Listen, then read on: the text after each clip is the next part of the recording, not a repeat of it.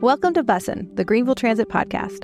I'm your host, Erin Predmore, and I'm also the Executive Director of Greenville Connects, an advocacy coalition working to expand resources for public transit in Greenville.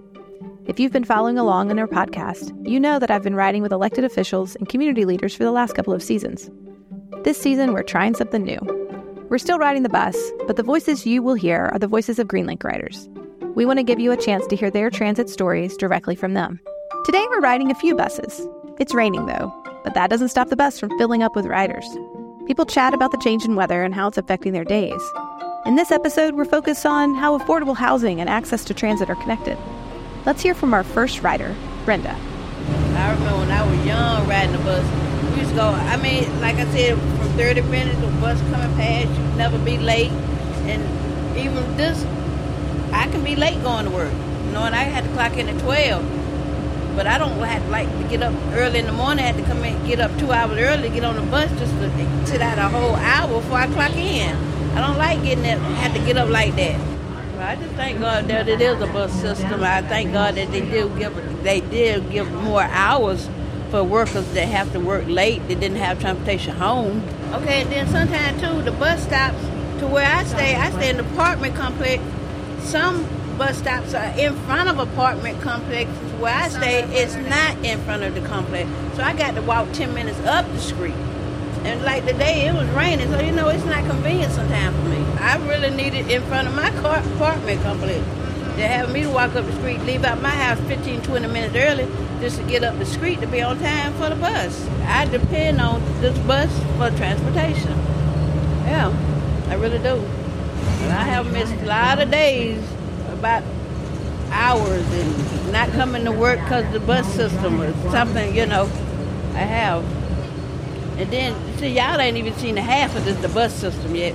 Around Christmas time, with the traffic, then the buses are late, and then another bus already done pulled off, and that's the bus you want really need to be on. You got to sit up there a whole hour now. Brenda breeds up a good point. When transit stops are near housing, it's easier to plan for getting around town. Reliable transit goes hand in hand with affordable housing. When we offer quality services to those in low income neighborhoods, it in turn helps all of us gain access to affordable goods and services. Building affordable housing near transit services shows an increase in housing savings up to $10,000 for people living there, all because people have access to close, convenient transit. When someone doesn't have access to affordable housing near transit, they often have to think of other solutions to work in the meantime. I live in a motel now because I had to move because there's no bus service out where I'm at. But I have to get, I mean, you know, I got a choice. You can live here or you can eat, whichever one you want to do. That's like me. I've been on uh, the housing list thing where they judge it on the income. Mm-hmm. I've been on it for 14 months now. Gotta wait, gotta wait. The wait for affordable housing is just one indicator of how much it's needed. We need more affordable housing built along transit lines. Not only is it necessary, but it would benefit us all. Housing built along transit corridors are known as transit oriented developments, or TODs for short.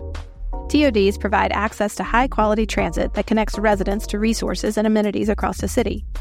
Since housing along transit routes can see a sales price increase of up to 24%, it's imperative that TODs have enough housing to support low income residents. This is done by requiring developers to build a minimum number of affordable units in their developments. This is called mixed income development. Affordable housing near transit not only supports low income households, but also increases the return on investment for local governments and transit operators. If we build better in Greenville, we strongly advocate for transit oriented developments as a way to make our county more accessible to all. Another way to increase transit access is by growing the routes. Our next writer, Louise, shares how that would impact her life for the better. I'm going to North Pleasantburg and Eisenhower because I have a storage building over there to get all my dirty clothes so I could go do my laundry for the day. First, I caught the bus on um, Augusta and Otis, and then I came to the station, paid for a monthly pass. So for me, a monthly pass because I am 58, I only pay half. So I don't pay 52, I pay 25. So that makes it easier for me. And it's easier for me to do monthly because I worked before all this happened. and um, it was easy just to know that I could just get on swipe, go where I need to go, and get to where I need to get to with no issues. Overall, it's pretty good. The thing that I hate the most is that we have to wait two, uh, it's like a two hour delay because you catch the bus, you go where you're going, you're not finished doing what you're doing by the time the bus makes it full circle to come back. You have to wait a whole nother hour. That's a long time wasted that you don't have nothing to do, nowhere to go, and you'd be like, so what am I going to do for an hour until the bus returns? But that's the only downfall. If they could get it down to 30 minutes, I think it would be better for a lot of people. So my thing is, I don't work in Greenville, so for me, I have to ride to Furman. When I get to Furman, I catch an Uber to go to work in Travelers Rest. Travel Rest is very close to Greenville. I don't know why a bus doesn't go there. Because when I look back at when I lived in Clemson for 20 years and didn't have public transportation because I had my own car, that was a blessing. But then when they got public transportation and it went to the two neighboring cities, Seneca and Anderson, that was a blessing for people who were working in those areas because they didn't have to worry about it. But when you can't get to your job and you got to figure it out, that's a lot of you're spending money to ride a bus, then you got to spend more money to get an Uber or a Lyft to get further where you're going. That's a lot of money. I, I spend in transportation probably way over $500 a month. So if we could get the frequency more often and get routes in nearby neighborhoods. We don't have to go every single place, but nearby neighborhoods. I think Travelers Rest, Fountain Inn, all those are good, but we also need to have a bus to go to Greer at some point. Luckily for the county, a route expansion plan is in the works.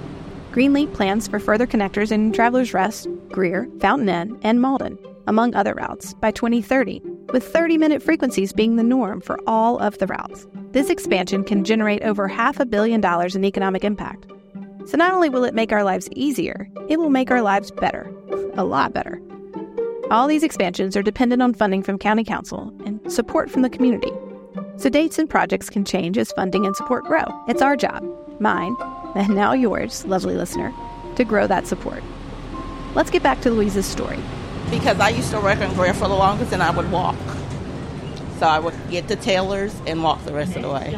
It'll take me an hour, hour and a half to walk when I don't have money to catch a Uber or Lyft so I would walk. And people always complain, well, I wouldn't do what you do, and da da da da da. And I said, well, you're not me, and I don't expect you to be me. You're not in my situation, so therefore you don't know what I go through. You don't know how my days are. You don't know how I make it from day to day, but I do, and I know what I got to do to make sure that day goes well.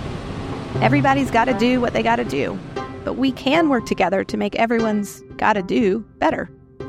Supporting transit, supporting localized affordable housing options, and creating safe, walkable paths are all key to making life more accessible. In doing so, we not only improve the lives of those who most need it, like the voices we've heard on these episodes, but our community as a whole benefits. Better connectivity builds a better community, and that's something we can all get behind. This is the voice of three writers. Unprompted, they are asking for more buses, going more places more often, just like we are at Greenville Connects. Expanding transit would mean a higher quality of life for them, their employers, and their families. We're going to keep riding to meet more Greenlink riders this season. Join us next week to hear from everyday voices who use transit to get to work and back home again, and everywhere in between. Thanks for listening to this episode of Bussin', the Greenville Transit Podcast, and we'll see you next week. Bussin', the Greenville Transit Podcast is produced by Podcast Studio X.